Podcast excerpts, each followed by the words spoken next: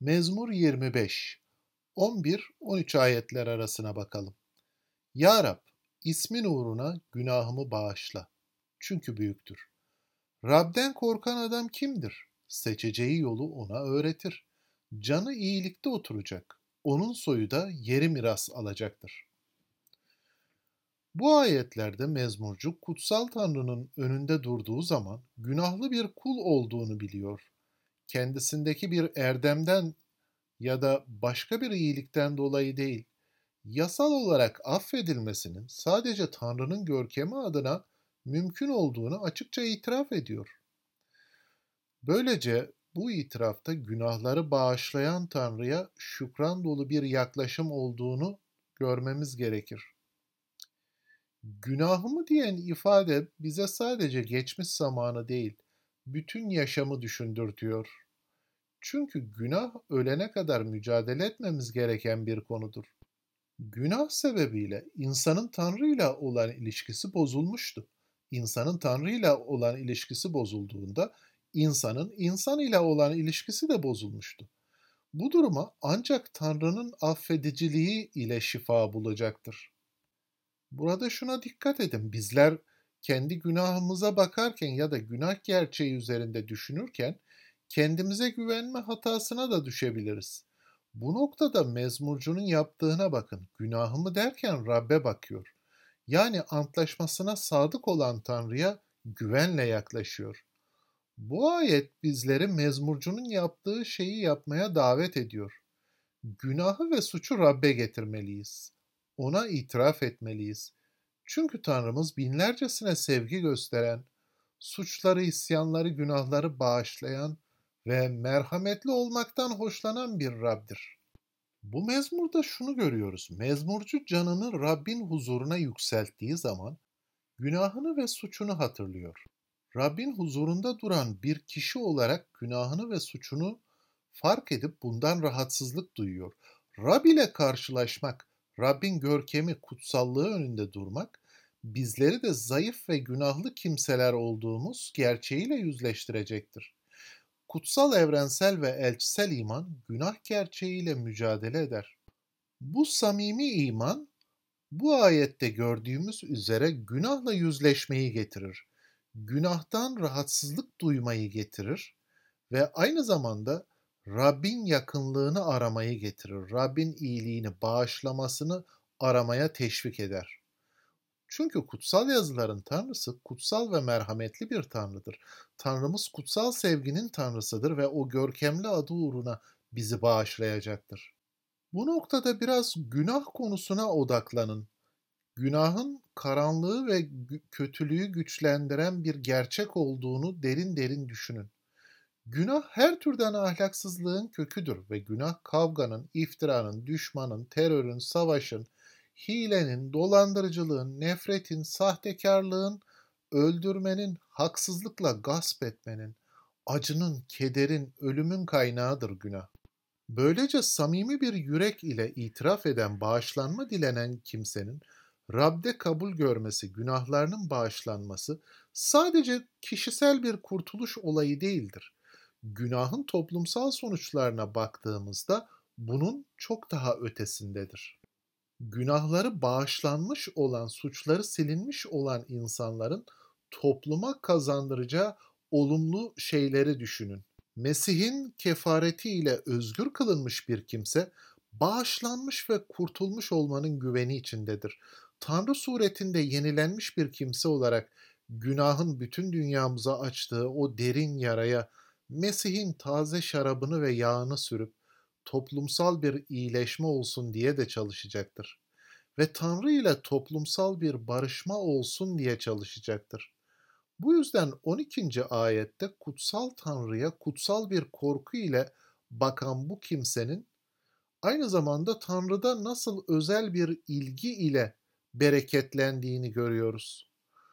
Tanrı affettiği kimselere seçeceği yolu gösteriyor. Yani burada af dileyen kimseye seçeceği yolu Rab öğretiyor 12. ayetten itibaren dikkat ederseniz. Bunun da anlamı şudur. Kurtulduğumuz günahlara uzak kalmamız için Tanrı kendi iradesine uygun olan yolu bize öğretecektir. Affettiği kişiyi eğitecektir bizim Tanrımız. Tanrı'nın eğitimi kişiyi gerçek, saygıdeğer, doğru, pak, sevimli, hayranlık uyandıran, erdemli ve övülmeye değer yolları yani Tanrı'nın torasını, Tanrı'nın yasasını ve bununla ilgili doğru esenlikli yolları düşündürecektir, oraya yönlendirecektir. Ve bu yolda elbette ki iyi eylemlerle yürümeyi öğretecektir. Kral Süleyman'ın meselelerinden hatırlayalım. Diyor ki, Rab'den korkmak, kötülükten nefret etmek demektir. Kibirden, küstahlıktan, kötü yoldan, sapık ağızdan nefret ederim. Burada Tanrı'ya bağlanmış olan kutsal bir korkunun nasıl bir şey olduğunu görmeye çalışın. Benzer şekilde Nuh, Tanrı korkusuyla bir gemi yaptığı zaman sadece ev halkını kurtarmış olmadı. Aynı zamanda imana dayanan doğruluğun mirasçısı olarak dünyayı da yargılamış oldu. Yine 11. ayetten e, düşünelim. Af dilemeden çıkan sonuç nedir orada? Kutsal Tanrı'nın kutsal korkusuna sahip olmak. Yani sadece Tanrı'ya yönelik bir korku. Tanrı'nın yol göstericiliği var ve canın iyiliği var ve miras konusu var. Affedilmeden çıkan sonuca bakın bu ayetlerde. Ve bu konu bütün mezmur boyunca Tanrı ile ilişkiyi belirleyen bir gerçek olarak karşımıza çıkıyor. 14. ayette Tanrı korkusu, Tanrı'nın sırrı, Tanrı'nın antlaşması ile açıklanıyor.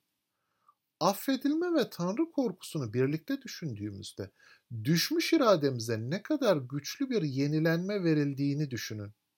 Bu yenilenme doğal insanı ruhsal insan konumuna getiriyor.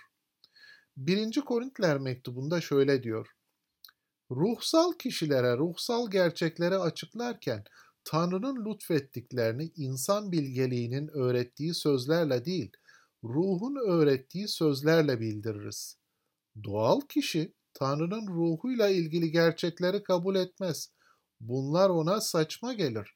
Ruhça değerlendirilmedikleri için bunları anlayamaz.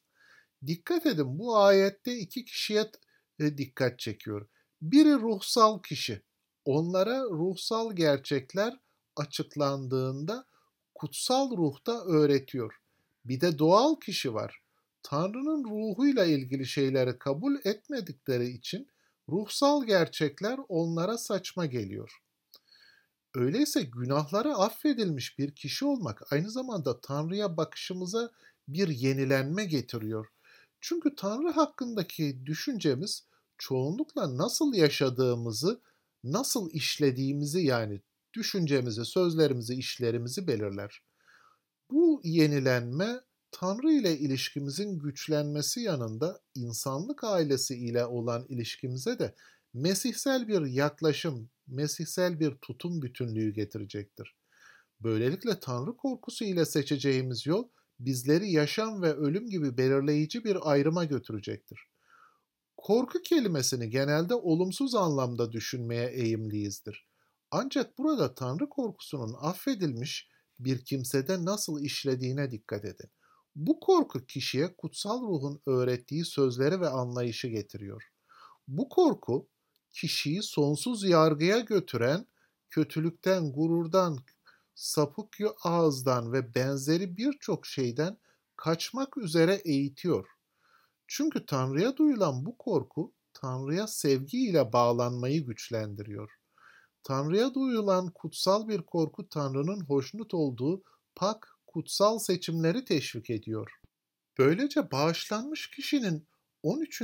ayette ne dediğine yeniden bakalım. Canı iyilikte oturacak, onun soyu da yeri miras alacak diyor. Bu yüzden kutsal bir miras sadece bize değil çocuklarımıza da geçiyor. Çünkü kutsal Tanrı korkusu çevremizdeki insanları da Tanrı'ya ve müjdeye yakınlaştırıyor. Onları kutsallık yolunda eğitiyor. Mesih'i ve çarmıh zaferini ulusların gözünde çekici ve beğenilir kılıyor. Mezmurcunun sözleriyle dua ederek kapatalım. Ya Rab, adın uğruna suçumu bağışla. Çünkü suçum büyük. Kim Rab'den korkarsa, haleluya Rab ona seçeceği yolu öğretir.